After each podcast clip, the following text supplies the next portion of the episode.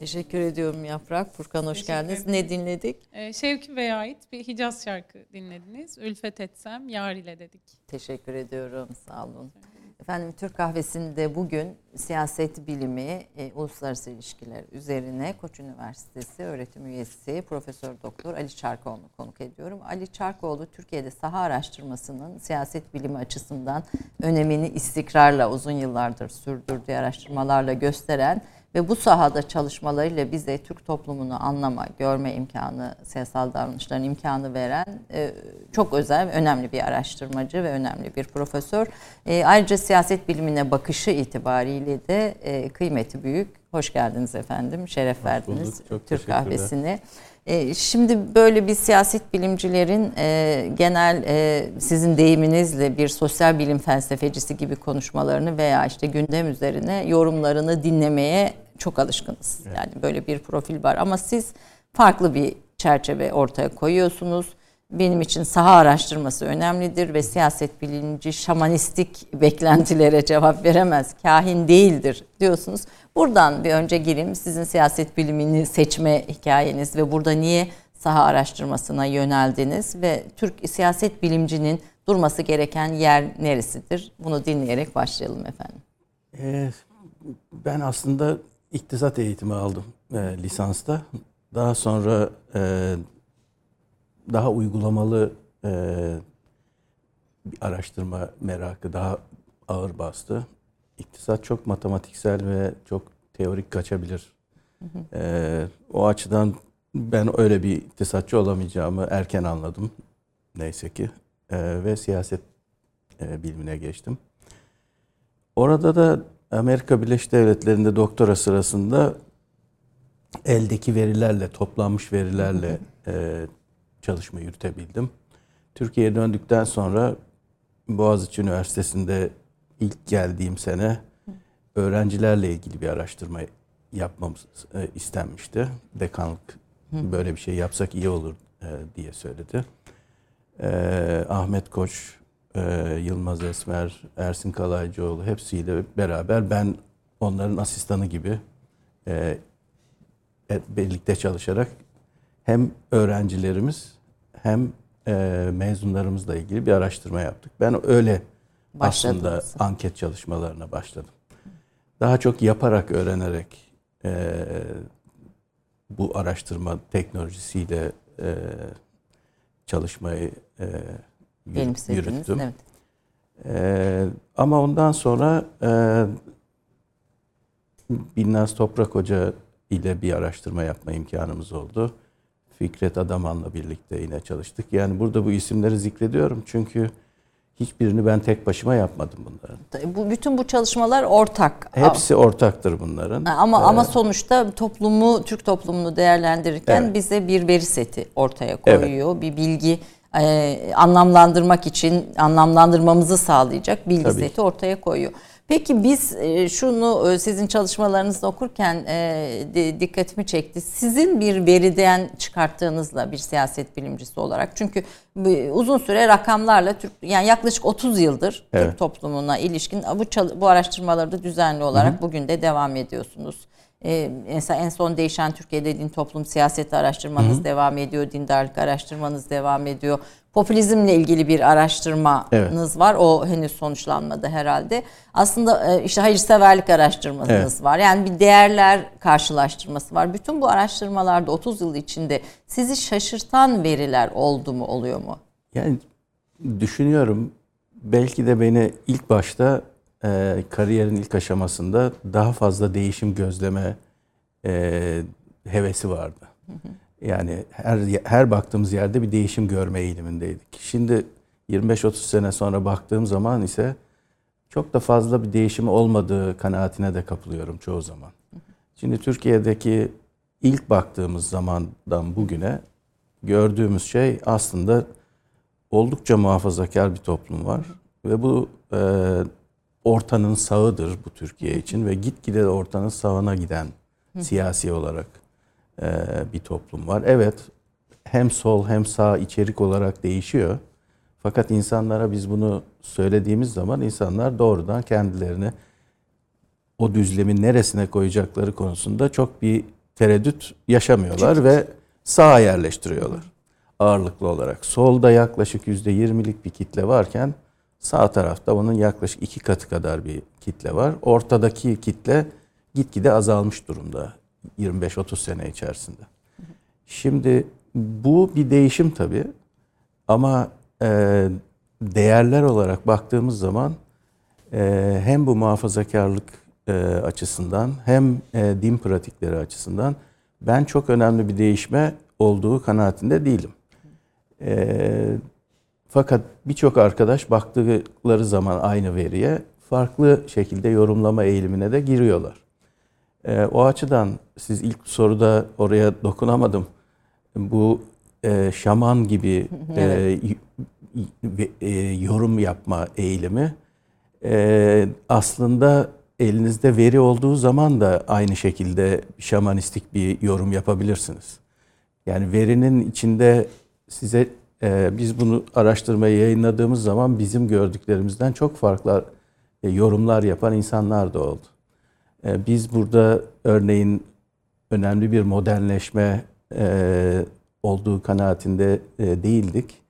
Bizim verilerden değişik sorulara bakarak aslında çok gelişmekte olan, modernleşen bir Türkiye e, yorumu yapan arkadaşlar da oldu. Dolayısıyla benim burada söylemek istediğim şey veri tek bir hikaye hiçbir zaman anlatmayacaktır bize. Önemli olan verinizin anlattığınız hikayeyle nasıl e, ne derece örtüştüğünü savunabilmeniz. Biz bunu gitgide e, daha deneysel yöntemlerle yapmaya e, başladık. Yani 90'lı yıllarda bu teknolojiyi kullanamıyorduk.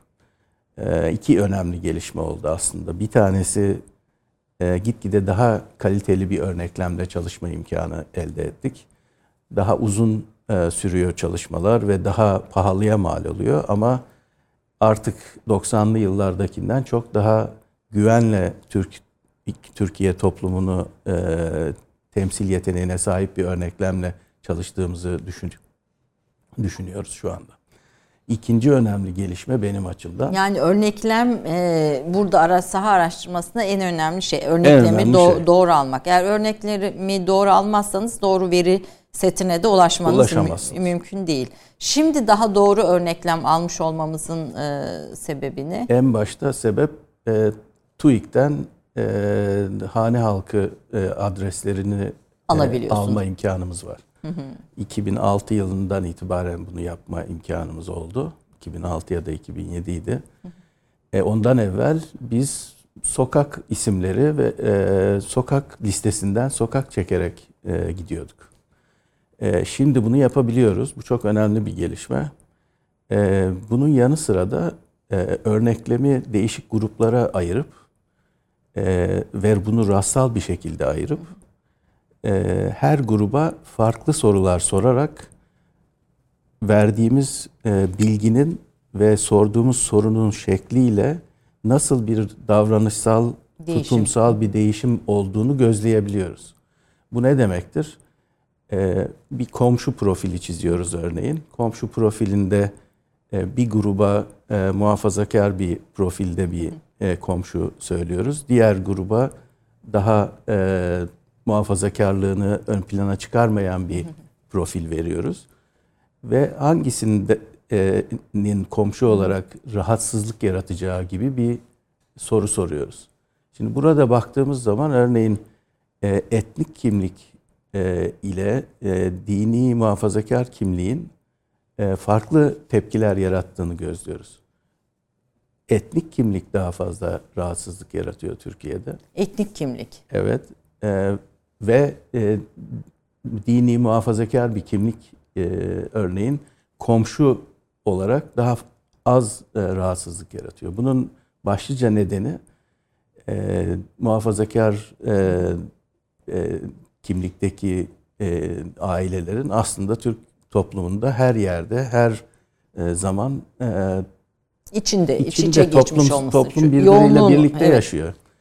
Halbuki e, etnik olarak farklılaştırdığımızda e, komşuyu e, aynı şekilde bir e, hoşgörü görmüyoruz örneğin. Yani mesela işte bir Suriyeli olduğunda, bir Afrikalı olduğunda, yani bir Kürt, Daha çok Kürt. Kürt kim, Kürt kimliğini Biz biz zaten e, Kürt kimliğini ön plana çıkartarak bu soruyu sorduğumuz zaman anlamlı bir şekilde Kürt kimliğindeki e, ailelerin e, daha fazla tepki yarattığını e, bulduk. Bu bence e, Türkiye'deki e, Türk-Kürt e, birlikte yaşam pratiğinin aslında ne kadar e, ince bir çizgi üzerinde e, yer aldığını da gösteriyor. bu, bu, bu şeyli bir fay yani bir fay var burada. Bir fay var orada evet. O Yani- fay e, iyi idare edilmesi gereken bir fay. Bir- e, Sizin e, araştırma verilerinizde örneklemlerinize göre Türkiye'nin e, de, kimliği de değişiyor. Mesela önceki araştırmalarda daha az eğitim, %8 sanırım üniversite eğitimi için- e, ortalaması çıkarken şimdi Türkiye %15 üniversite eğitimi almış Tabii, bir tabii. de 99'dan yani veya 2000'den bugüne baktığımızda bunun gibi aslında biraz bir genel toplumun değerlerini kentli şehirli böyle bir çok kısa bize özetlerseniz seviniriz. Değer değil aslında popülasyonu, nitelikleri. Yani 90'lı yılların ortasından 2020'ye kadar baktığımız zaman Türkiye'de hem gelir açısından hem mal sahipliği açısından ve özellikle vurguladığınız eğitim açısından eee, önemli bir gelişme olduğunu görüyoruz. Tabii bunun içeriğinin ne olduğunu bilmiyoruz. Yani eğitimli olan insanlar ne derece konularına vakıflar, ne derece rekabetçi bir e, eğitim almış durumdalar. O içerik konusunda bir değerlendirme yapamıyoruz. Yani araştırma yapsak bu değerlendirmeyi de yaparız ama öyle bir değerlendirme Araştırma yapmadık. Evet. O açıdan baktığımızda e, seçmen yaşındaki insanlar artık daha eğitimli, e, görece 20 sene evveline göre daha e, refah içerisinde yaşıyorlar. Yani %8'den %15'e iki katı bir üniversite mezunu oranı Tabii ki, evet, toplum evet. içinde şu anda var. Yani %8-10 civarında şimdi 20'lere yaklaşmış Yaklaşmış, durumda. Ee, kır kent ayrımı Türkiye'de iyice zorlaştı artık bunu e, ayrımını yapmak. Nüfusun ne kadarını kentli olarak bakıyor? Şimdi %82 diye bir rakam okudum. Sizin Tabii dediğiniz. 20'nin altına düştü e, resmi rakamlara göre. Ama e, yani e, yerleşim yeri büyüklüğüne e, göre bir ayrım yapmış olsaydık e, bu herhalde %20'nin oldukça üstüne çıkardı. Yani biz ufak kasaba diyebileceğimiz yerlere de artık belediyesi var. Bir kent gözüyle bir kent bakıyor. gözüyle bakılıyor. Ama aslında görece olarak işte İstanbul'un merkeziyle karşılaştırılmayacak kadar az gelişmiş bir e, bir yerleşim yeri bunların çoğu. O açıdan e, bence hala Türkiye'de büyük kent ile e, küçük kasaba Anadolu kentleri arasında önemli bir farklılaşma var. Yine toplumsal hayatın e, renkliliği, gelişmişliği, e, kamusal alanın e, açık olması e, açısından baktığımızda pek çok Anadolu kentinde yine konuşurken e, bahsetmiştim. Yani tek kamusal alan alışveriş merkezi. Onun dışında bir kamusal alan yok yani. E, böyle bir ortamda yaşayan bir Türkiye var. E, öyle baktığımız zaman da aslında gözlediğimiz şey değişimin olmaması çok şaşırtıcı değil ya da değişimin beklenilenden daha e, ağır gerçekleşiyor olması bence şaşırtıcı değil.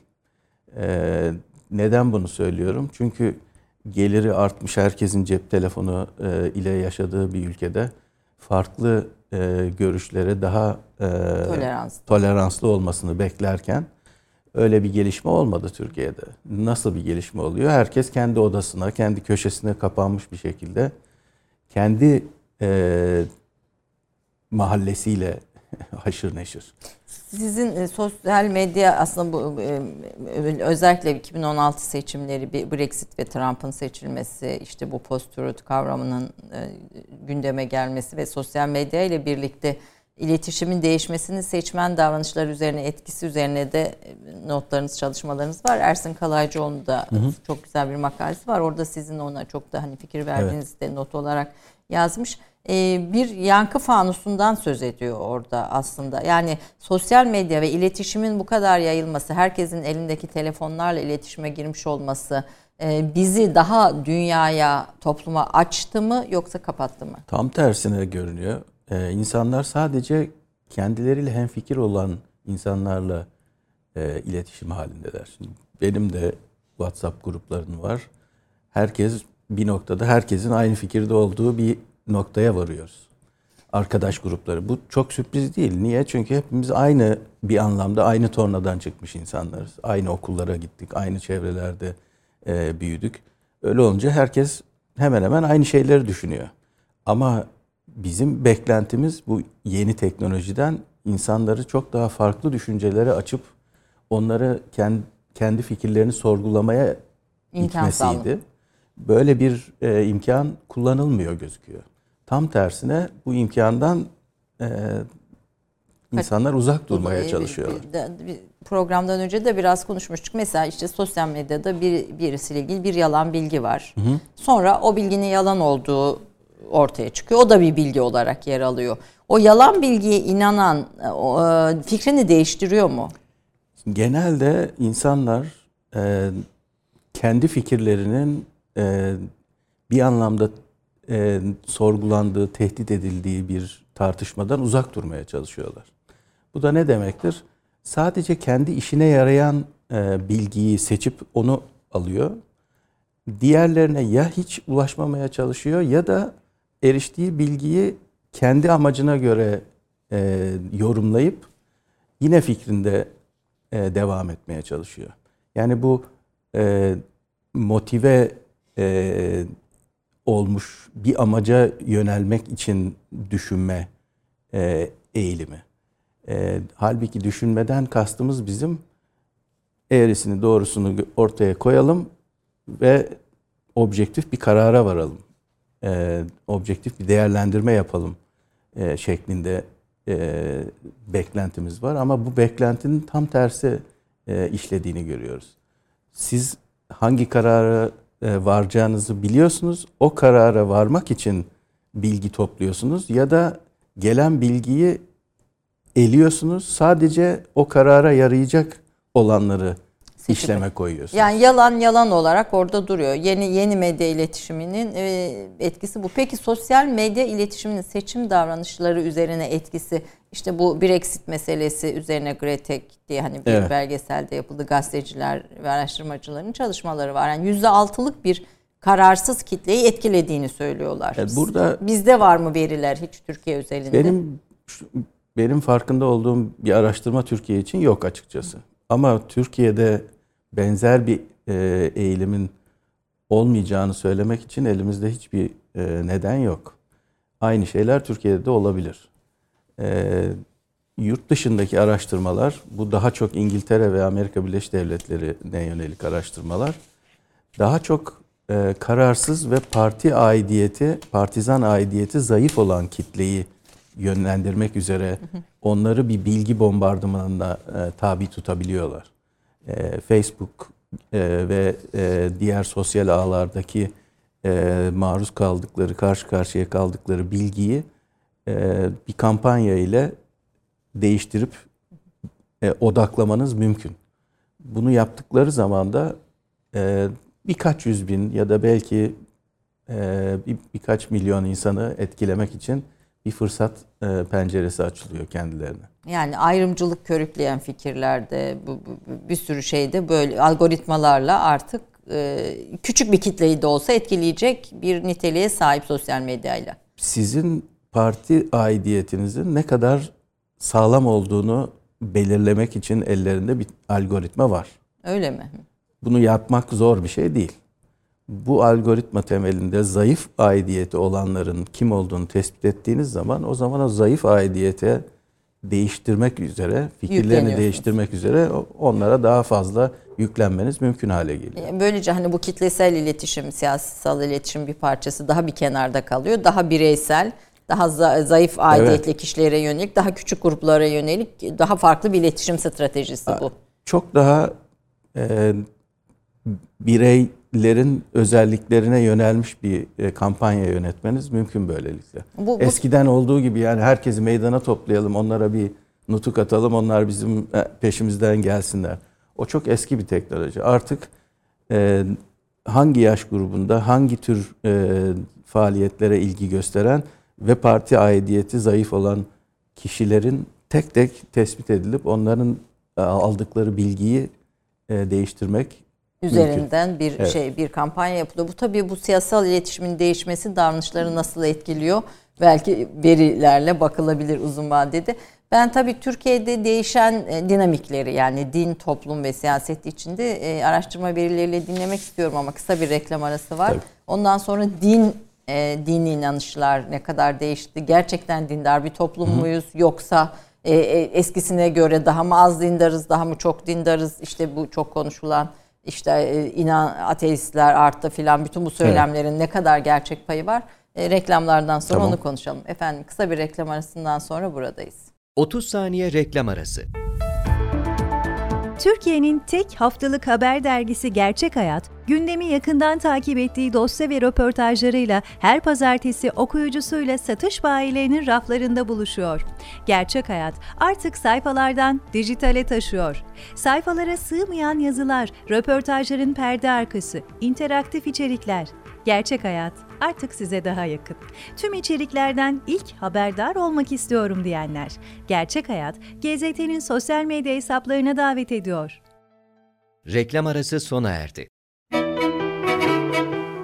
Profesör Doktor Ali Çarkoğlu hala Koç Üniversitesi Uluslararası İlişkiler bölümünde öğretim üyesidir.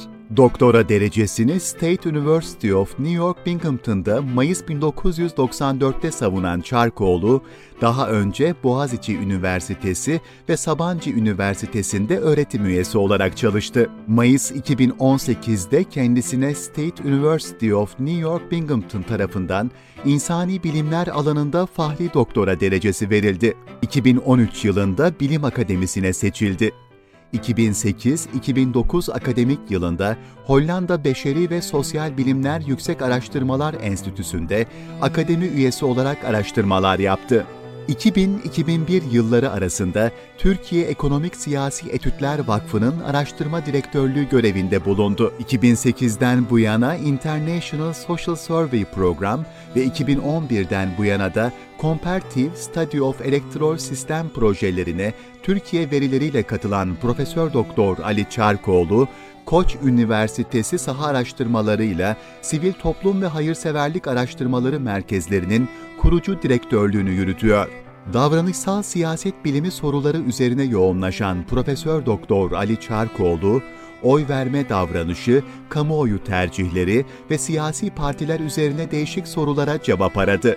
Yüksek öğrenim öğrencilerinin tercihleri, dindarlık, İslam ve siyasal davranış ilişkisi, Müslüman toplumlarda hayırseverlik, enformalite, yolsuzluk, Avrupa Birliği üyeliği hakkındaki görüşler ve oy verme davranışı üzerine değişik araştırma ekipleriyle birlikte saha çalışmaları yürüttü. 8'i derleme 12 kitabı ve 80'i aşkın makalesi yayımlandı. Ersin Kalaycıoğlu ile birlikte yazdıkları Fragile But Resilient Turkish Electoral Dynamics 2002-2015 kitabı University of Michigan Press tarafından 2021'de, Erdem Aytaç'la birlikte kaleme aldıkları Türkiye'de Bireysel Bağışçılık ve Hayırseverlik 2019 raporları da Türkiye 3. Sektör Vakfı tarafından 2020'de yayımlandı.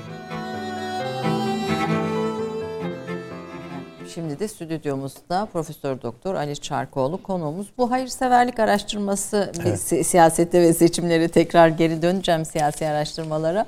Önemli geldi bana. Ben sanki Türk toplumu daha çok hayırsever evet. olduğunu düşünüyordum. Bir ortalama yüzde 0.5 gibi bir e, şey 300 e, 303 lira ortalama e, evet. bağış oranımız değil mi bizim kişi başı? 2019 itibariyle. 2019 itibariyle. Biraz bu araştırmayı anlatın Şimdi, isterim. Yani ee, mesela sivil toplum kuruluşlarının devreye girmesi nasıl etkilemiş? Bireysel evet. bağışlar mı önde? Devleti nerede görüyor Tabii. yardımlarda? Buyurun. Yani bu bizim 2004 yılından itibaren yapma fırsatı bulduğumuz bir araştırma. Türkiye Üçün Sektör Vakfı bunu destekledi hep. Ee, ana amacımız hangi sahiplerle insanlar e, bağış yapıyorlar? Bu hem kurumsal bağış hem de enformel bağış. Enformelden kastım kurum aracılığıyla değil, direkt kendisi e, bizzat birine veriyor. bizzat yaptığı yardım. Bu aynı olabilir e, ya da parasal da olabilir. Şimdi örneğin baskın yardım Türkiye'de e, kurumsal değil, enformel e, yardım. Bunun e, yani bir sivil kuruluşa veya bir kurum aracılığıyla değil de değil, bizzat kendisi bizzat yapıyor. Bizzat kendisi. Bu bunun bir din temeli de mutlaka ki var. Yani kurban e, etini e, kendisi dağıtmak istiyor e, Anadolu insanı. E, kendi e, fitre, zekat e, ödemelerini de e, şey üzerinden, kurumlar üzerinden değil, direkt kendisi yapmayı tercih ediyor. Şimdi e, buradaki gözlediğimiz şey e, uzun dönemde yani 2004'ten 2019'a baktığımız zaman bu bağışlarda bir e, azalma olduğunu gözledik. 2004'ten 2019'a 2019'a bir artış değil bir azalma var. Hem bunun dini sahiplerle olanlarında da azalma var. Yani bir rapor mesela Ramazan bayramında fitre verenlerin oranı 2004'te %79 iken 2019'da %58 olmuş. Yani evet. 79'dan 58'e düşmüş. Anlamlı bir düşüş var ki Meze, bu fitredir yani. Fitrede ki çok küçük bir çok rakam. rakam e, zekat değil. verenlerin oranı %40'tan %23'e gerilemiş. Evet. Bunun tabii ki e, iktisadi bir temeli de olabilir. Çünkü iktisadi zorluklar arttıkça zekat verme oranında düşmesi çok e, doğal. Ama tabii bu süreçler hani ekonomik büyümenin de kısmen olduğu e, dönemler gayri safi milli hasıla açısından en azından rakamlar daha mesela kurban kesenlerin oranı %57'den %39'a inmiş. Evet. Ama 2004 çok özel bir yıldı.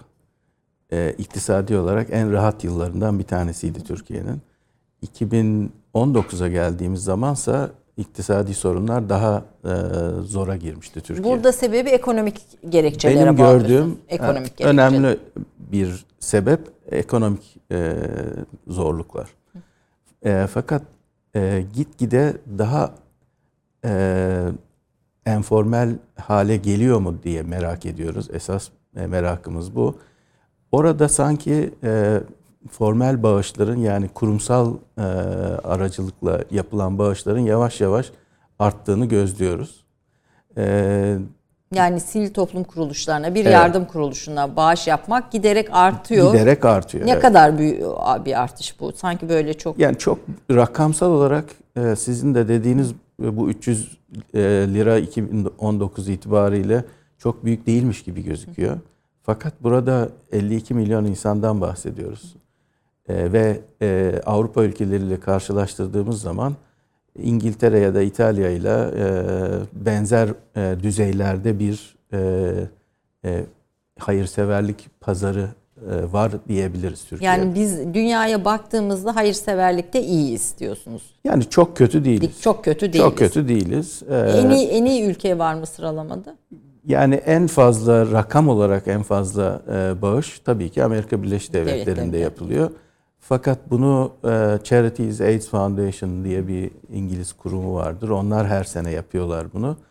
Pandemi sırasında e, daha çok e, gelişmekte olan ülkelerde yardım oranlarının arttığını, gelişmiş Batı ülkelerinde ise düşme yaşandığını söylüyor. Ben de geçen hafta baktım son raporlarına. Ee, biz de yeni bir araştırma yine 3. Sektör Vakfı e, desteğiyle yapıldı. Ee, onu da önümüzdeki e, aylar içerisinde e, sonuçlarını göreceğiz. Yani Türkiye'de hane ne halkı gelirinin yüzde 0.7'sini bağış olarak, hayırseverlik olarak Çok az bir rakam, e, oran. Oran. Ee, ama topladığınız zaman e, bu rakamın aslında e, Avrupa e, düzeyinde bir rakam olduğunu görüyorsunuz. Yani dünyaya göre iyi ama kendi açımızdan yine de küçük bir şey. Evet. E, STK'ları niye tercih etmiyor? Bu daha çok bir güvensizlik ve bu STK'ların aslında faaliyetlerinin yeterince şeffaf olmamasıdır. Bir de Türkiye'deki gelenek insanlardan bağış yapmaları aslında e, Batı ülkelerindeki kadar istenmiyor. Yani bu fonlama için e, kampanya yürütme Türkiye için çok yeni bir e, kavram aslında. Pek çok e, üçüncü e, e, sivil toplum kuruluşunun fon geliştirmeye yönelik bir departmanı yok. E, vakıflar da Türkiye'de kendi varlıklarıyla e, faaliyet yürütür. Varlıklarını geliştirmek için bir e, faaliyet henüz gelişmiş değil Türkiye'de. Dolayısıyla bu sektörün e, kat edeceği çok mesafe daha var önümüzde. Bir Önemli oran- olan e, faaliyetlerinin e, şeffaf olduğunu e, halka iyi anlatabilmek. Peki rapor istiyor mu halk? Yani sen ne yaptın benim paramı aldın, nasıl kullandın? Bir, bir Yarı yarıya kimisi istiyor kimisi istemiyor. Bu rapordan da ne kastettiklerini anlamak da çok zor açıkçası. Ee, yani açıkçası bilmiyoruz. Rapor istediğiniz zaman karşılık aldım evet rapor alıyorum diyenler nasıl bir rapor alıyorlar çok belli değil açıkçası. E, ilginç veriler var. Mesela Türkiye'de yoksullara yardımı devlet görevi olarak e, görenlerin olan oranı 2004'te daha çokmuş. Evet. Şimdi 2019'da yoksullara yardım hali vakti yerinde vatandaşların da e, görevidir diyenlerin oranında bir yükselme Daha görüyoruz. çok devlete e, bu görev veriliyor. E, bir de tabii devletin e, bu sosyal yardımları vesaire arttıkça insanlar da bu alandan geriye de çıkıyorlar. Yani ne kadar bir e, de- devlet bütçesinden Hayır, harcama arttıkça. yapılırsa o zaman e, informal olarak yapılan bağışlar da tabii ki aşağı iniyor. E, dilencilere yardım da enteresan verileriniz vardı orada. Sokak dilencilerine verilen para azalsa da her 10 kişiden 4'ü para veriyormuş. Çok verdiklerini söylüyorlar. Bu rakamlar ufak rakamlar tabii ama topladığınız zaman e, yanlış hatırlamıyorsam en e, ikinci ya da üçüncü yüksek rakama karşılık geliyor. yani, Yani neredeyse e, zekat e, ödemeleri kadar dilencilere dilencilere verilen para var Türkiye'de. orada da bir para var. E, bir- bu şeyi e, bu bu veriler yani Türkiye'deki hayırseverlik araştırma verilerinde rakamın daha yükselmesi, sivil toplumun belki burada e, ön plana çıkması için önerileriniz olur mu değerlendirmeleriniz? Bizim görebildiğimiz kadarıyla en önemli şey e, topluma ne yaptığını iyi anlatmak, bunu şeffaf bir şekilde yapmak, harc- e, alınan bağışın iyi harcandığı konusunda güven verebilmek. Bu güveni vermediğiniz takdirde insanlar o zaman geri durup kendileri yapabilecek durumdalarsa kendileri yapıyorlar. Bu güveni veren de bir iki e, kuruluş bu pazardaki payı yukarıda e, olan kuruluşlar. Kızılay bunların başında geliyor. Yani Kızılay'ın değişik sorunları oldu geçmişte. E, tam da bu nedenle. E, ama e, yine de önemli bir avantajı var. Çünkü bilhassa çocukların sosyalleşmesinde Kızılay e, doğrudan rol oynuyor. Hepimiz Kızılay pulu alarak e, ilkokulda bağış yapmak ne demektir, birine yardım etmek ne demektir öyle öğrendik. Evet yani burada e, bu rakamın altını çizeyim. Hane halkı gelirinin Türkiye'de ortalama bağış miktarı yüzde 0.7. Yani, Yani evet çok az. çok çok düşük bir rakam. Hani rakama vurduğumuzda 303 Ama- lira gibi bir Ben yani bu Yıllık. bu tahmin aslında bir bakkal hesabı tahminidir. Niye? Çünkü kimi çok kimi az veriyordu. e, insanlar bağışlarını yukarıda gösterme eğiliminde fakat e, gelirlerini de aşağıda gösterme eğiliminde. Ona rağmen 0.7 çıkıyor. Yani bu bu bu şu Çok şey, kaba bir bir, hesap yani Çok kaba kaba, bir hesap. kaba bir hesap. Çok kaba bir Ee, hesap. Türkiye'de seçmen davranışını etkileyen hani hayırseverlik davranış üzerinde durduk. Ee, etkileyen sebepler üzerine de kafa yoran birisiniz. Bunun içinde ideolojik sebepler var, ekonomik sebepler var. Ee, nedir yani motive eden X partisine e, veya Y partisine oy vermeye motive eden seçmeni davranışlar altında gördüğünüz sebepler neler oluyor? Şöyle bir şey de hani sizin notlarınızdan yine vereyim. Türkiye'de 15-24 yaş arası nüfus %15'e e, ulaşıyor. Bu oran Avrupa'da %10. Yani Türkiye o nokta %5 daha fazla. Toplumun %50'si 30 yaş üzerinde. Ee, Yunanistan'da e, %50'si 44 yaşın üzerinde. Yani Avrupa bize göre daha yaşlı ve daha genç bir nüfus var.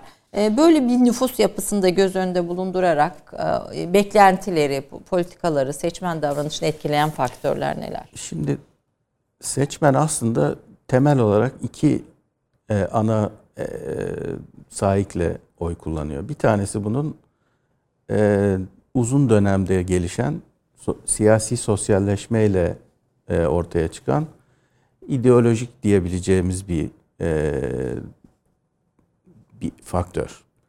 E, bu insanları aslında değişimden bir anlamda uzak tutan bir e, etki yaratıyor. Yani sizin çünkü dünya görüşünüz, ideolojiniz bir defa oluştuktan sonra o kolay kolay değişmiyor.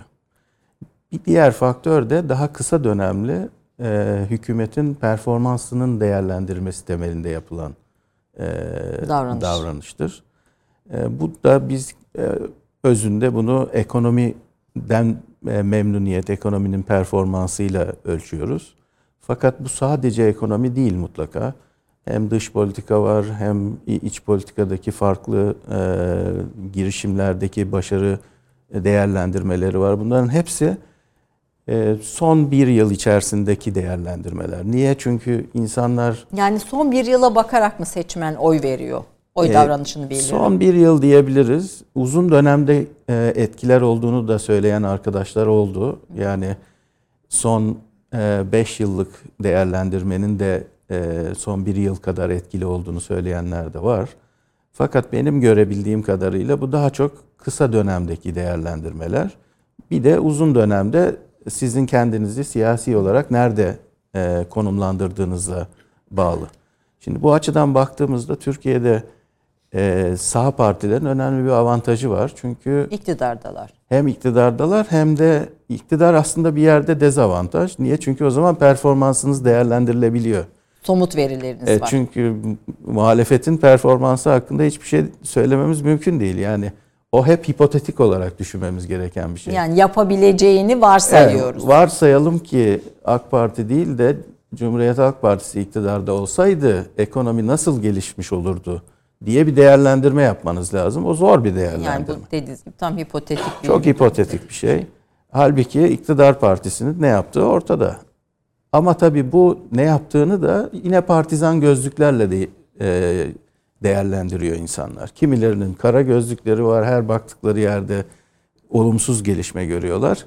Kimileri de pembe gözlüklerle baktıkları için her şey güllük gülistanlık diye değerlendiriyorlar. Yani ak ve kara diye yani birinin ak dediğine kara diyen, Evet. öbürünün kara dediğine ak diyen bir seçmen kitlesi var. Dolayısıyla performans değerlendirmesi de aslında partizan temelde yapılan bir şey.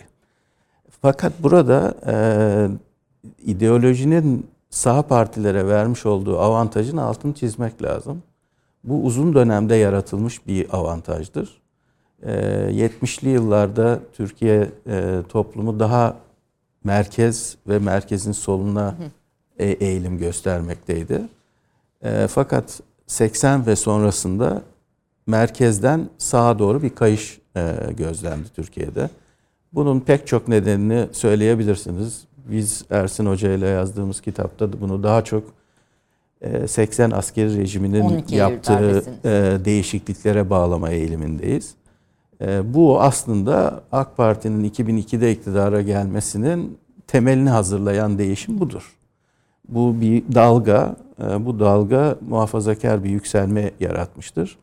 E, Ve bu dalganın da öyle 30 senede yaratılmış bir dalga, öyle kolay kolay hızlı bir şekilde geriye dönmesi de zor. Niye? Çünkü üç nesil genç e, bu iktidar ve onun hazırladığı e, ortamda Büyüdü. siyasete sosyalleşti, büyüdü ve tercihleri de e, o temelde şekillendi.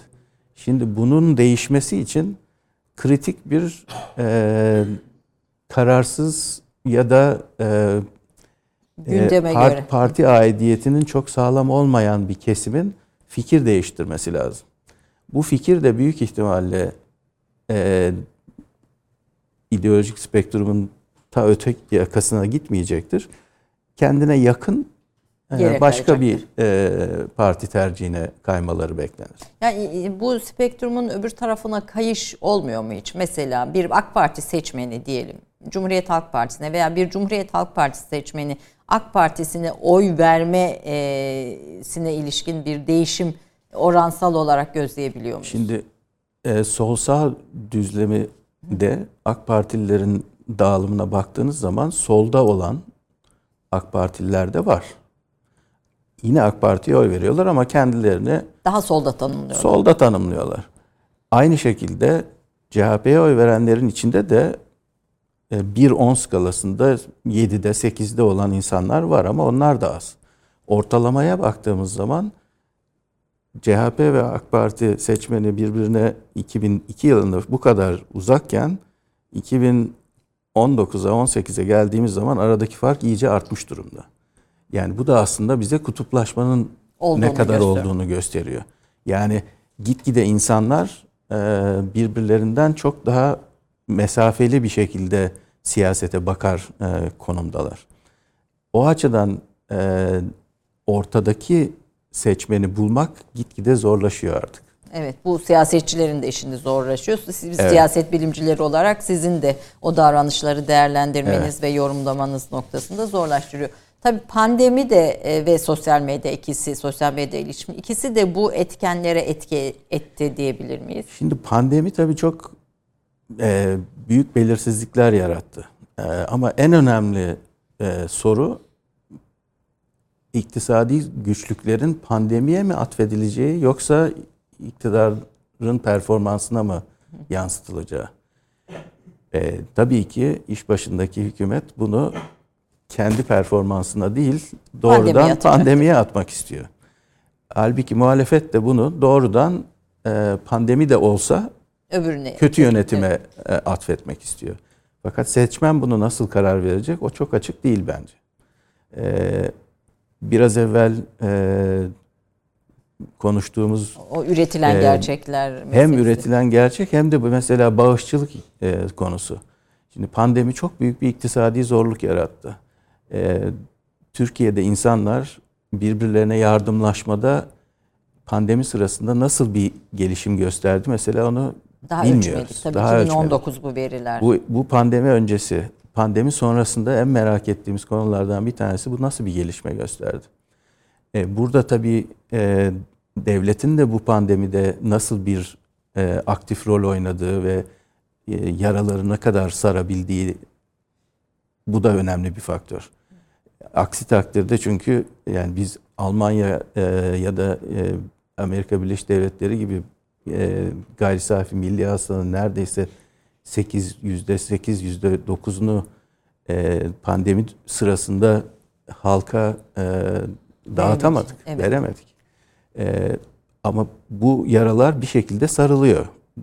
Orada sivil inisiyatif ne kadar e, öne çıktı? Mesela bu önemli bir soru. Benim merak ettiğim soruların başında pandemi geliyor. sonrası aslında bu belki biraz e, siyasi okumalar açısından da önemli. Evet. Şimdi böyle bir kısa es verip bir Tabii. Yaprak'la Furkan'a döneceğim. Fakat merak ediyorum. Şimdi bu araştırmalar yapıyorsunuz ve bu araştırmalar yerinde ilgilisi buluyor, okuyor, değerlendiriyor. Mesela siyasi partilerden hiç teklif alıyor musunuz? Yani Ali Bey siz bu sahanın uzmanısınız. Yani Türkiye'de ve dünyada da bu sahayı en iyi okuyan e, niceliksel değerlendirmeli araştırmalardan birisiniz. Yani ne görüyorsunuz Türk toplumunda diye? Yani siz kendi e, bütün şeylerde de kendi fikrinizden ziyade sahayı anlatan bir akademisyensiniz ve elbette sizin de kendi bir siyasi tarafınız vardır bu ayrı bir şey ama siz sahanın verilerini doğru yorumlamayı sürekli ön plana çıkartan ve sahayı üzerinden siyaseti okumayı öneren birisiniz. E, oldu mu hiç böyle bir gel Ali Bey ne diyorsun sen ya bu toplum nasıl bir toplum diye? Şimdi olmadı desem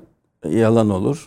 Oldu mutlaka ama ben karşı tarafı ikna edebildiğimi hiçbir zaman düşünmedim. Niye ikna edemiyorsunuz siyasi Çünkü liderleri? siyasilerin perspektifi bizim akademisyen perspektifinden çok farklı oluyor. Onlar hem e, bir doğruları bildiklerini düşünüyorlar ve kendi onlar da aynı demin söylediğim gibi kendi doğrularına e, yarayan bulgular varsa sizi ciddiye alıyorlar yoksa pek de ciddiye almak istemiyorlar. Bu Benim kanaatim odur. Onların tabii günlük siyaset için bizim sorularımızın pek bir önemi de yok açıkçası. Ee, günlük siyasete yarayacak bilgi ürettiğimi ben düşünmüyorum açıkçası. Evet, siz daha genel bir toplumsal bakışı e, gö- görüyorsunuz. Peki bu din meselesi, din toplum e, mes- meselesi önemli. Sizin çünkü 1999'da Binnaz Hoca ile Binnaz Toprak'la yaptığınız e, Türkiye dindarlığı araş- araştırması bir ezberi bozdu. Çünkü o dönemde işte Türkiye İran mı olacak, Türkiye şeriat Evet. devleti gelecek, işte filan e, gazeteler, ilanlar, gazetelerde işte çarşaflı kadınlar, televizyonlarda itirafçılar filan hani bu, bunun içinde de bir sürü şey de elbette yaşandı. Yani bir Gonca Kuruş olayı Evet. yaşandı, bir sürü e, failli meçhuller Tabii, yaşandı. Böyle bir karanlık ortamın içinde sizin e, araştırmanız başka bir şey gösterdi ortaya ve siz medyadan da çok tepki aldınız bu Evet, araştırmayla Binaz Hoca ile ikiniz de. Yani Türk toplumunun dindarlaşma verileri üzerine. Bunu bir sonraki e, reklamdan sonraki bölüme bırakalım. Yaprak ne dinleyelim senden? Ee, şimdi Suzinak makamında bir eser var. Benim yarem gibi yare bulunmaz diyeceğiz. Peki dinliyoruz.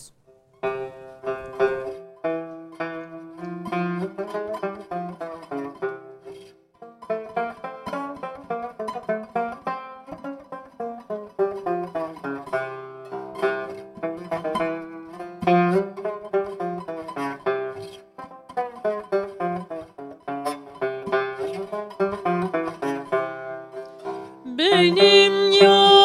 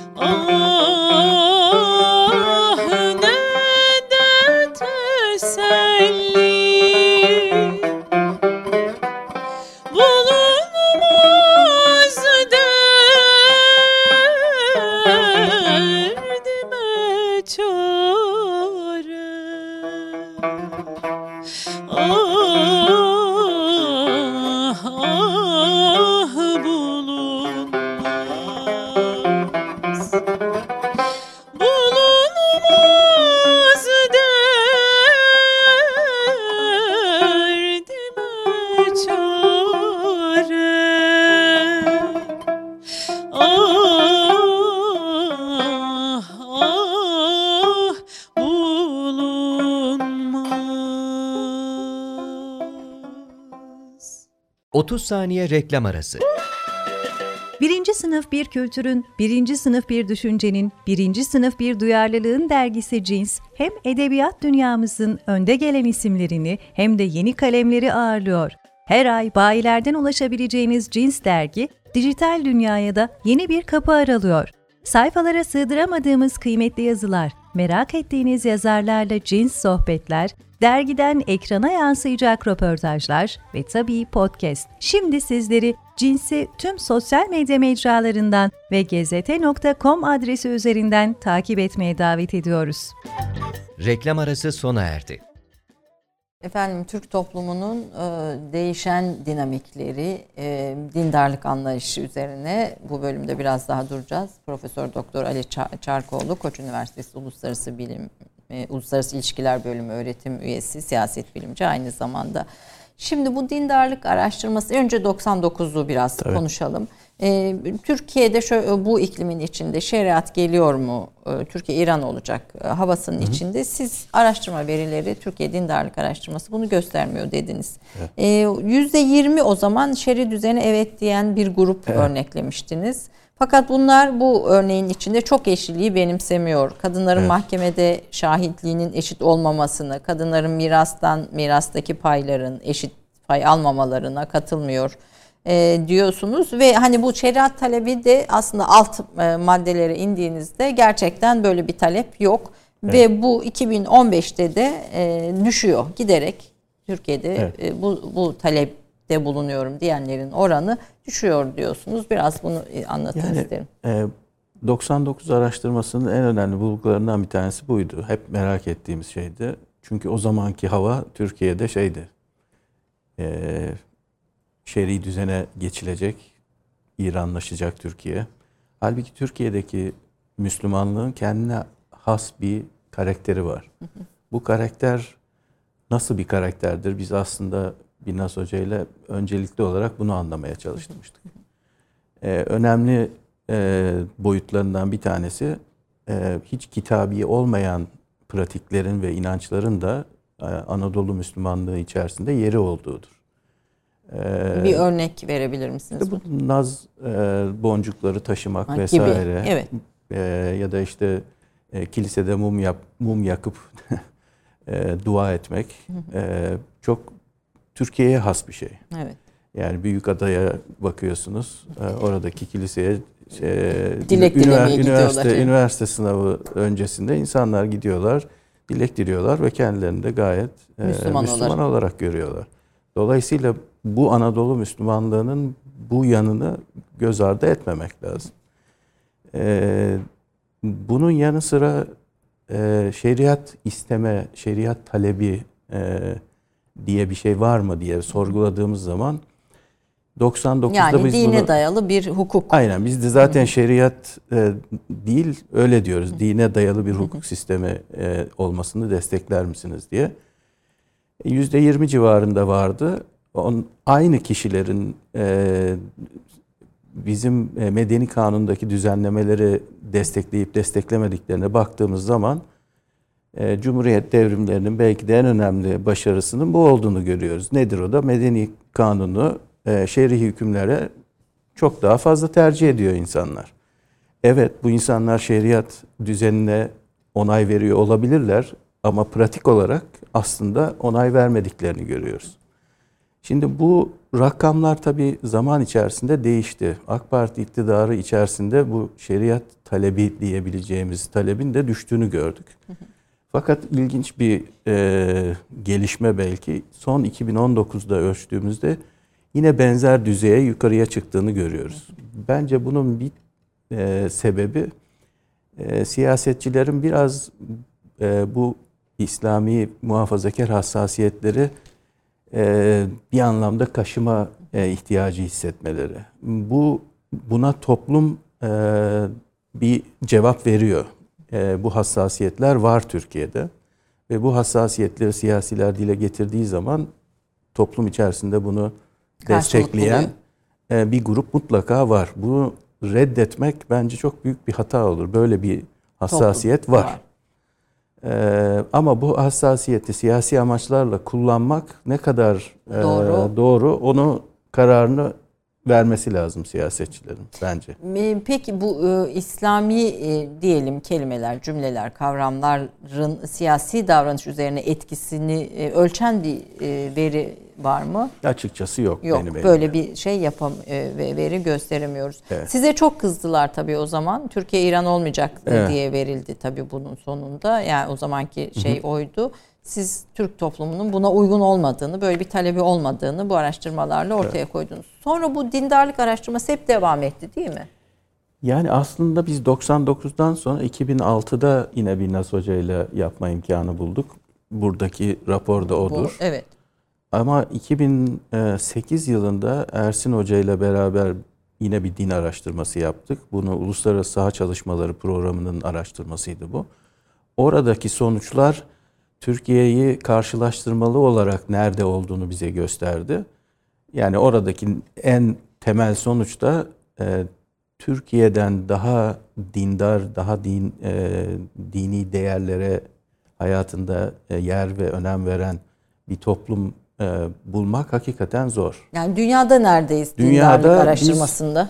E, en uçtayız, en dindar ve en e, en fazla e, en sık ibadet ettiğini söyleyen ülkelerden birisiyiz. Kim diğer ülkeler? Daha çok Katolik e, Ülkeler. ülkeler.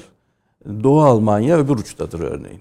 Yani Doğu Almanya o tarihte yoktu ama bu çalışma hem Batı ve Doğu Almanya'yı ayrı örneklemlerle değerlendiren e, bir araştırma. Almanya ve Doğu Almanya özellikle e, çok daha sekülerleşmiş bir toplum olarak e, gözümüze çarpıyor. Şimdi Türkiye'de biz bunu 2008'den sonra 2019'da da yapma olanağı bulduk. Onun sonuçlarına baktığımız zaman da çok büyük bir değişme olmadığını görüyoruz. Yani Türkiye'de insanlar böyle dinden uzaklaşıyor, e, e, ateizm Yayılıyor. yaygınlaşıyor falan e, iddialarının ben bir temeli olduğunu en azından veride görebildiğimiz kadarıyla düşünmüyorum. Türkiye'de her zaman inanç sahibi olmadığını söyleyen yüzde iki ile 4-5 arasında bir grup hep olmuştur. Bu bir örneklem hatasının içerisinde sıfır da olabilir bu. Ee, ama örneklem hatasının olmadığını varsayalım dersek de çok ufak bir grup bu. Ee, bu yabana atılacak bir grup değil bence. Çünkü e, en son araştırmada örneğin e, inancında bir takım e, Şüpheler. şüpheler olan insanları da tespit etmeye çalıştık. Bu şüphe duyan grup da %7 ile 9 arasında değişen bir bir yerde. Dolayısıyla 2,5-3 inançsız olduğunu söylüyor. 7-8 şüpheleri var. Yani 10 kişiden birisi diyebiliriz buna. Yani burada bir artış Burada bir artış olduğu kanaatinde değilim ben. Ee, ama bu grubun varlığını reddetmek de bence kamu politikası açısından çok yanlış bir şey olacaktır. Bu grubun da tabii tercihleri var. Ee, ve hep birlikte yaşıyoruz. Evet. Onları da görmek. bunu görmek lazım Türkiye gerekiyor. gerçekten. E, mesela Allah inancında az da olsa bir düşüş var diyorsunuz. 2008 ve 2019 verilerini Evet, kıyaslayarak 8 puan. Yani Allah'a inanan inanıyorum diyenlerde 8 puanlık bir e, şey var, e, düşüş var. E, mesela e, yine Allah'ı kendim bileli e, bildim bileli hep Allah'a inanmışımdır diyenlerin oranı 2008'de %96.6 yani toplumun Hemen çoğunluğu. Allah'a inanıyor yani. E, e, ibadetlerini yapsa da yapmasa da hani Evet. inandığını söylüyor. 2019'da %93 yani bir %3'lük gibi bir küçük çok minik bir şey e, düşüş var. Dünya ortalaması %53. Evet, dünyadan çok uzağız biz o açıdan. Yani sekülerleşme açısından baktığımız zaman Türkiye son 30 yıl içerisinde anlamlı bir sekülerleşme yaşamamış gibi gözüküyor. Peki. Ee, ölümden sonra hayat inancında da düşüş yine çok e, az. Mesela %95'miş ölümden sonra e, hayat var diyenler 2008'de. 2019'da %92. Gene %3'lük bir Evet. ortalama. Ee, cehennem inancı yine hani bütün bunlar ama tüm bunlar e, mesela bir cehennem inancı bizde 2008'de %97, 2019'da %95, dünya ortalaması %25. Evet. Yani arada çok büyük bir şey var. Cennete olan inanç bizde yüzde 98 yani yüzde 98 Türk toplumu Evet. cennete e, inanıyor ve e, 2019'da yüzde 96 yüzde ikilik gene üçlük bir düşüş. Onlar sıfır diye düşünebilirsiniz. Sıfır diye evet. düşünebiliriz. Evet. Dünya ortalaması yüzde 29. Evet. Yani dünyayla e, dünya ortalamasına baktığımızda Türkiye'de öyle dindarlıkta bir düşüş görmek Bu- mümkün değil. Bu dünyanın e, hemen hepsi Hristiyan dünyadır. Üstelik de. Bunun içinde Hindular, Hi- Hint Yani Hindistan bu programın bir parçası değil. Ee, ve Müslüman ülke de 2019'da bir tek İsrail'deki Müslümanlar ile e, Tunus e, Var. örneklemi var. İkisi de Türkiye'ye yakın. yakın değerler olarak. Dolayısıyla bu bize belki de şunu söylüyor. Buradan böyle bir makale henüz yazılmadı ama İslam dünyasında sekülerleşme Batı e, Hristiyan dünyasından çok daha ağır ilerleyen bir süreç. Daha yavaş. Çok daha yavaş. yavaş ilerliyor. E, mesela ölümden sonra hayata inananların oranı dünyada yüzde otuz, bizde yüzde doksan beş. Yani rakamlar olarak verdiğim e, özellikle hani rakamları da vermek istiyorum. E, Allah'ın gerçekten var olduğunu biliyor ve şüphe etmiyorum diyenler bizde yü- yüzde e, 85 şu an itibariyle ama dünyada yüzde 37 dünya ortalaması dediğimiz rakamlar. E, dini vecibe, dindarların oranı kısmen çok minik oranda geriliyor diyorsunuz, azalıyor. Dini vecibeleri yerine getirenler de kısmen azalıyor. E, mesela 2008'de %75, 2019'da %71 diyorsunuz. E, getirmeyenlerin oranı e, çok kısa gene artmış. 2008'de %24, 2019'da %30. Evet. E, bu artışları bir değerlendirmeye sokacak olursanız artış veya azalışları. Açıkçası benim beklentim 30 sene içerisinde daha büyük oranda bir sekülerleşmenin olmasıydı. Ama içinde yaşayarak görüyoruz ki bu süreç o kadar hızlı gelişmiyor Türkiye'de. Ama minik de olsa bir gerileme var. Ama bu belki de doğal bir şey. Yani bu e, sosyolojide çok tartışılan bir konu. Sekülerleşme doğal bir süreç midir yoksa e, izlenen politikalarla e, hızlandırılabilir mi yoksa yavaşlatılabilir mi? Türkiye e, eğitim politikasıyla belki de bu e, sekülerleşme, doğal sekülerleşmeyi bir anlamda yavaşlatmış bir ülke gibi düşünüyorum ben. Evet bunu da frene basmış Evet. e, diyoruz. Son bir yılda kutsal kitap dinleyen ve okuyanların oranında Türkiye e, %70 ile dünya dördüncüsü. Yani e, bizde %70 illa bir kitabı ilahi Kur'an dışında kitaplar da olabilir. Evet. E, iyi bir dini kitap e, e, okuyor ama dünyada bu oran çok düşük herhalde. Tabii biz burada bunun e, Kur'an'ın e, tefsirini mi okuyorlar yoksa kendisini mi okuyorlar onu sorma imkanımız olmadı. E, çünkü e, bunu yani Arapça bilme oranı bu kadar yüksek, Yüksek değil, Türkiye'de. Meal de okuyor. Mealini kesin. okuyor. Latincesini okuyor olabilir. E, din ve hassas konularda da yine bir minik farklılık var. Evli bir kişinin başka biriyle cinsel ilişkide bulunmasına her durumda yanlış değerlerin oranı yüzde 84 bugün. E, 2008'de yüzde 95. Yani Evet. burada da hassas konularda da kanaatlerde bir düşüş Biraz var. daha düşüş var orada evet. Dünya ortalaması yüzde 63 imiş ama. Evet. Ee, kocanın görevi para kazanmak, karısının görevi ev işi yapıp aileye bakmakta daha yüksek bir düşüş var. Hani Evet, beni de evet. ilgilendirdiği için. 2008'de yüzde 53 imiş bu oran. 2019'da yüzde 37 inmiş. Evet. Yani Türk toplumundaki erkeklerin yüzde 37'si e, kadın da çalışıp para kazanmalı diyor diyebilir miyiz? Kadın erkek olarak ayrılmamıştır o ama yani Türk toplumundaki insanların kadın erkek e, üçte biri e, kadın ve erkeğin bu konuda eş sorumluluk sahibi olması fikrini destekliyor. Evet, bu, bu da bir değişim. e, Bir değişim ama bu değişim de çok yüksek bir değişim değil. Yine dünyaya baktığınız zaman dünyada bu çok daha yüksek oranda %23 destekliyor. dünya Evet. ortalaması. Ama dünya ortalamasına yine en yaka, yakın veri bu. Belki bir tek o soru evet. Evet, bir tek bu soru. Çünkü Geri, e- eşcinsellerle ilgili de sorularımız oldu mesela. Orada biz hala dünyanın çok tersi bir yönde yerdeyiz. Ee, ama orada da bir düşüş var gördüğüm kadarıyla onlara ilişkinde. 2018'de %93 e, her durumda yanlış diyenlerin oranı e, %80'e gerilemiş. Türkiye'de yani orada da bir e, bir küçük gerileme var. Dünya ortalaması yüzde 41. Evet, yarısı yani. Yarısı yani dünya ortalaması.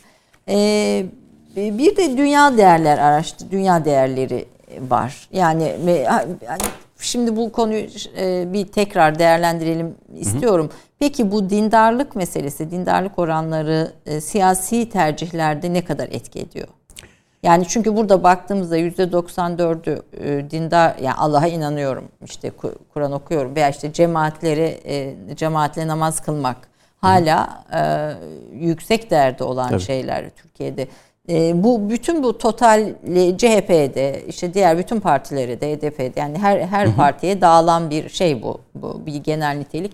Nasıl etkiliyor dindarlık siyaseti? Şimdi e, ilk bahsettiğim uzun dönemde e, şekillenen dünya görüşü ve ideolojik e, konum Türkiye'de yani bu sol sağ ile özetlediğimiz kolum Türkiye'de bütün dünya e, tecrübesinden uzak bir şekilde daha çok kimlik e, özellikleriyle e, alakalı. Solcular e, görece dindarlıkları düşük, sağcılar dindarlıkları görece olarak daha yüksek olan kişiler.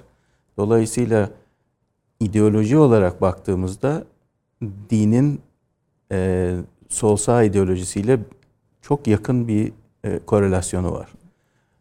O nedenle din pratikleri ve dini inançlar seçim tercihlerini de çok yakından e, belirliyor elbette. E, yani di, di, mesela dindarlık ölçütü e, de evet. bu bunun içinde. Gençlerin peki dindarlığında bir değişim var mı? Şimdi gençler tabii ki e, yaşça daha ileride olan e, nüfustan daha düşük din pratiği ve inanç e, özellikleri gösteren bir grup. Ama elimizdeki verilere aynı yaş grubunda kişilere 30 yıl içerisinde değişik noktalarda baktığımız zaman aslında bundan 30 sene evvelki 18-25 yaşındakilerin dindarlığıyla 30 sene sonraki 18-25 yaş arasındakilerin dindarlığı arasında çok anlamlı farklılıklar gözlemiyoruz. Evet, gençler yaşlılardan daha az dindardır ama bugünün gençleri 30 sene evvelinin gençlerinden daha mı az dindarlar? Hayır, daha az dindar değiller. Dolayısıyla e, gençler evet tercihleri itibariyle e, daha az muhafazakarlık gösteren partilere meyledebilirler.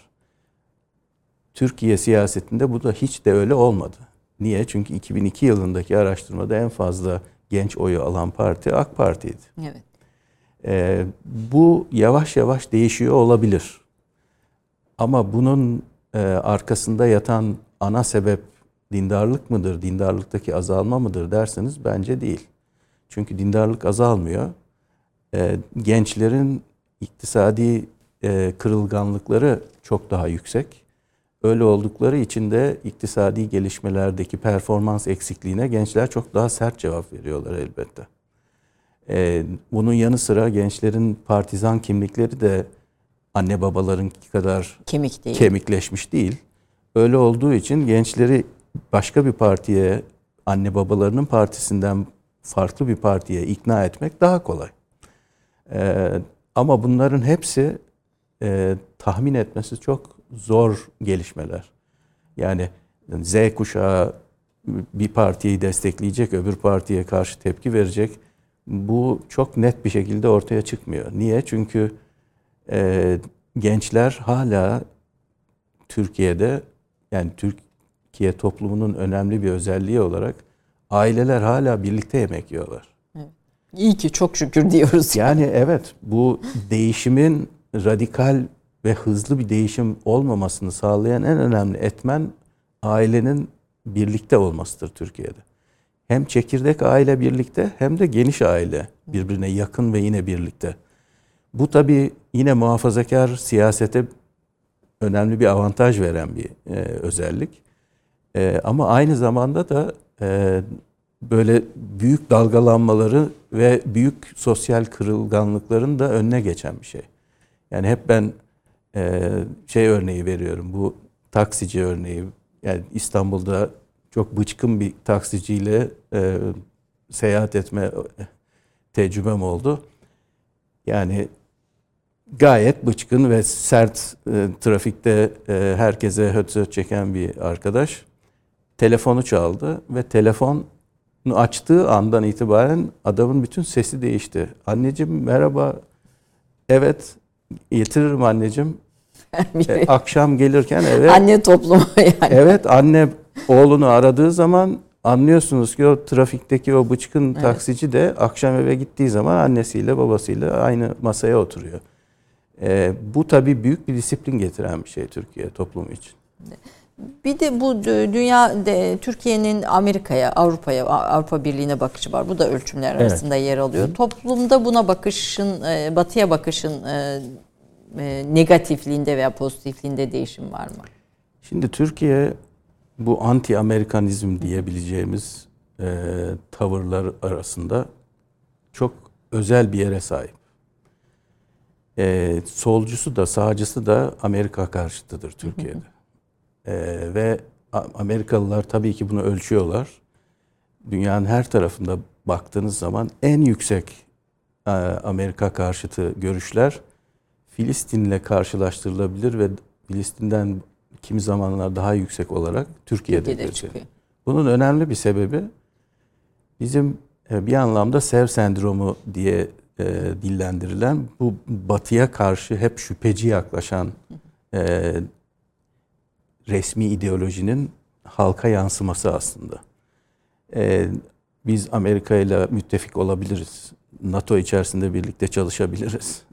Her türlü işbirliğimiz Amerika ile çok iyi, e, sağlam e, bağlanmış olabilir. Ama halkı ikna edemiyorsunuz Amerika'nın Türkiye ile e, dost, dostane ilişkiler içerisinde olduğunu.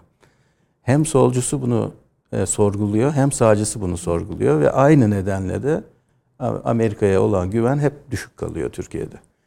Zaman içerisinde örneğin aynı şey Rusya için gözlenmedi. 70'li yıllarda yapılmış e, özel nadir bir araştırma var. E, o zamanki Sovyetler Birliği düşman olarak görülüyor Türkiye'de. 70'li yıllarda.